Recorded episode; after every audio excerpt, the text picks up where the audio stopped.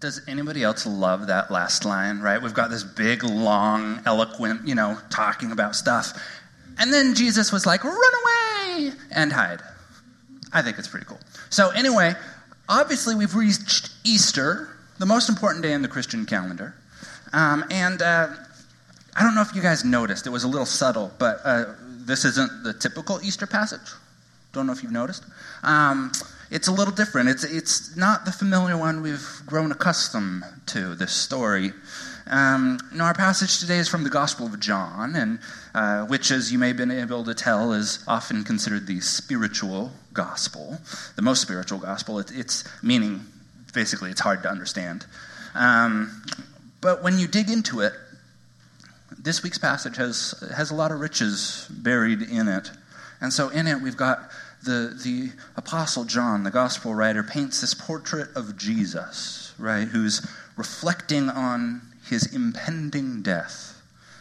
And so Jesus talks about this grain of wheat and how when it's alive and whatnot, it's just, you know, it's tiny. It's just this little solitary grain. It's inconsequential, right? But then when it dies, that is, right, when it's cut off from its life source, the roots, and it falls to the ground and is buried under the soil, when it dies, it multiplies many times over, producing wheat all over the place, much more than its little grain started with. And friends, we see this as well in our world. I mean, this transition from death to life. And so, I mean, friends, at this moment in history, in our context, do we not see death all over the place, right? In our society, in our in our country. We, we see the meteoric rise of extreme weather events disrupting and ending lives in unprecedented magnitude, right? We see the visible resurgence, both globally and within our own country, of white supremacy and Nazism. We see our own denomination causing harm to and denying the full humanity of LGBTQ persons. We see ourselves and our, per, our, our, neighbors retracting into protectionism and focusing just like on our own gains rather than uh, caring for the common good or for the most vulnerable in society. We, we see the utter breakdown of social institutions and, and entrenched polarization that's happening in our society. Friends, do we not see death around us? Is there not death in our world? And yet, the most basic core of the gospel, what we remember on every Easter Sunday, is that death does not have the last word.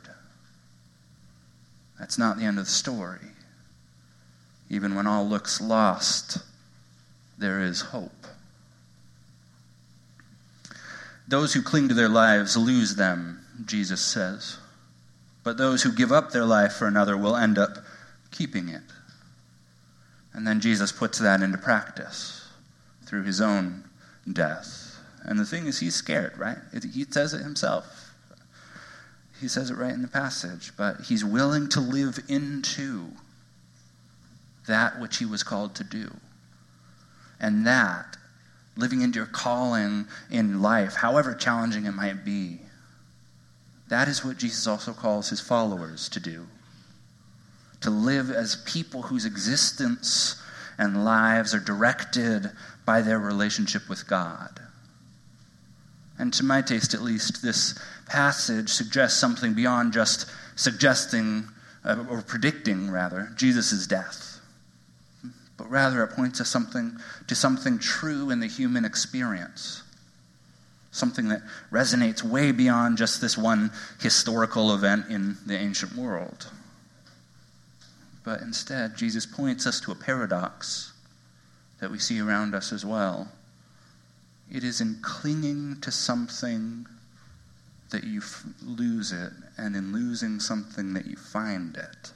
It, I mean, have you ever seen anybody when they love something so much that they just hold on to it so tightly, right? It just squeezes all the life out of it. and they they just uh, they're terrified to let it go and so they grab it as tightly as they can so it doesn't get away and then they just end up smothering it right have you ever seen that it's no longer life for them but death because of holding on so tightly it's this paradox that jesus is pointing us to that that of how so often it's the very giving up of that which is so important to you out of which life emerges. And so, you know, uh, sometimes this literally takes place, right? I mean, so if you think of Martin Luther King Jr., right? Obviously giving up his life for the bringing life into the world. But especially in our context in 21st century America, chances are pretty good that's not our context. We're not facing that kind of thing. It's not a scenario most of us run into Rather, in our context, we might, for example, lose our lives to find it through the quelling of our ego, through giving of ourselves in service to others, even when it's not in our interest. It's in that very place of unself centeredness that we end up finding life. And is this not what we're talking about on Easter? Is this not what we're talking about on Easter? We're talking about resurrection. We're talking about that which has been dead unexpectedly returning to life.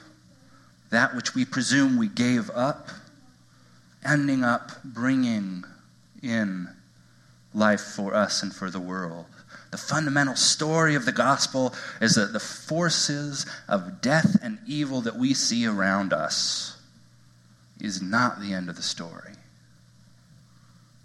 Because in death, in giving it up, we find it. In death, there is resurrection. So, this Easter season, may you find where God is calling you to be at work in the world. May you seek to be faithful to that call, even when it is inconvenient or painful. And may you live into that resurrection that tells us that evil and death do not have the last word. May it be so.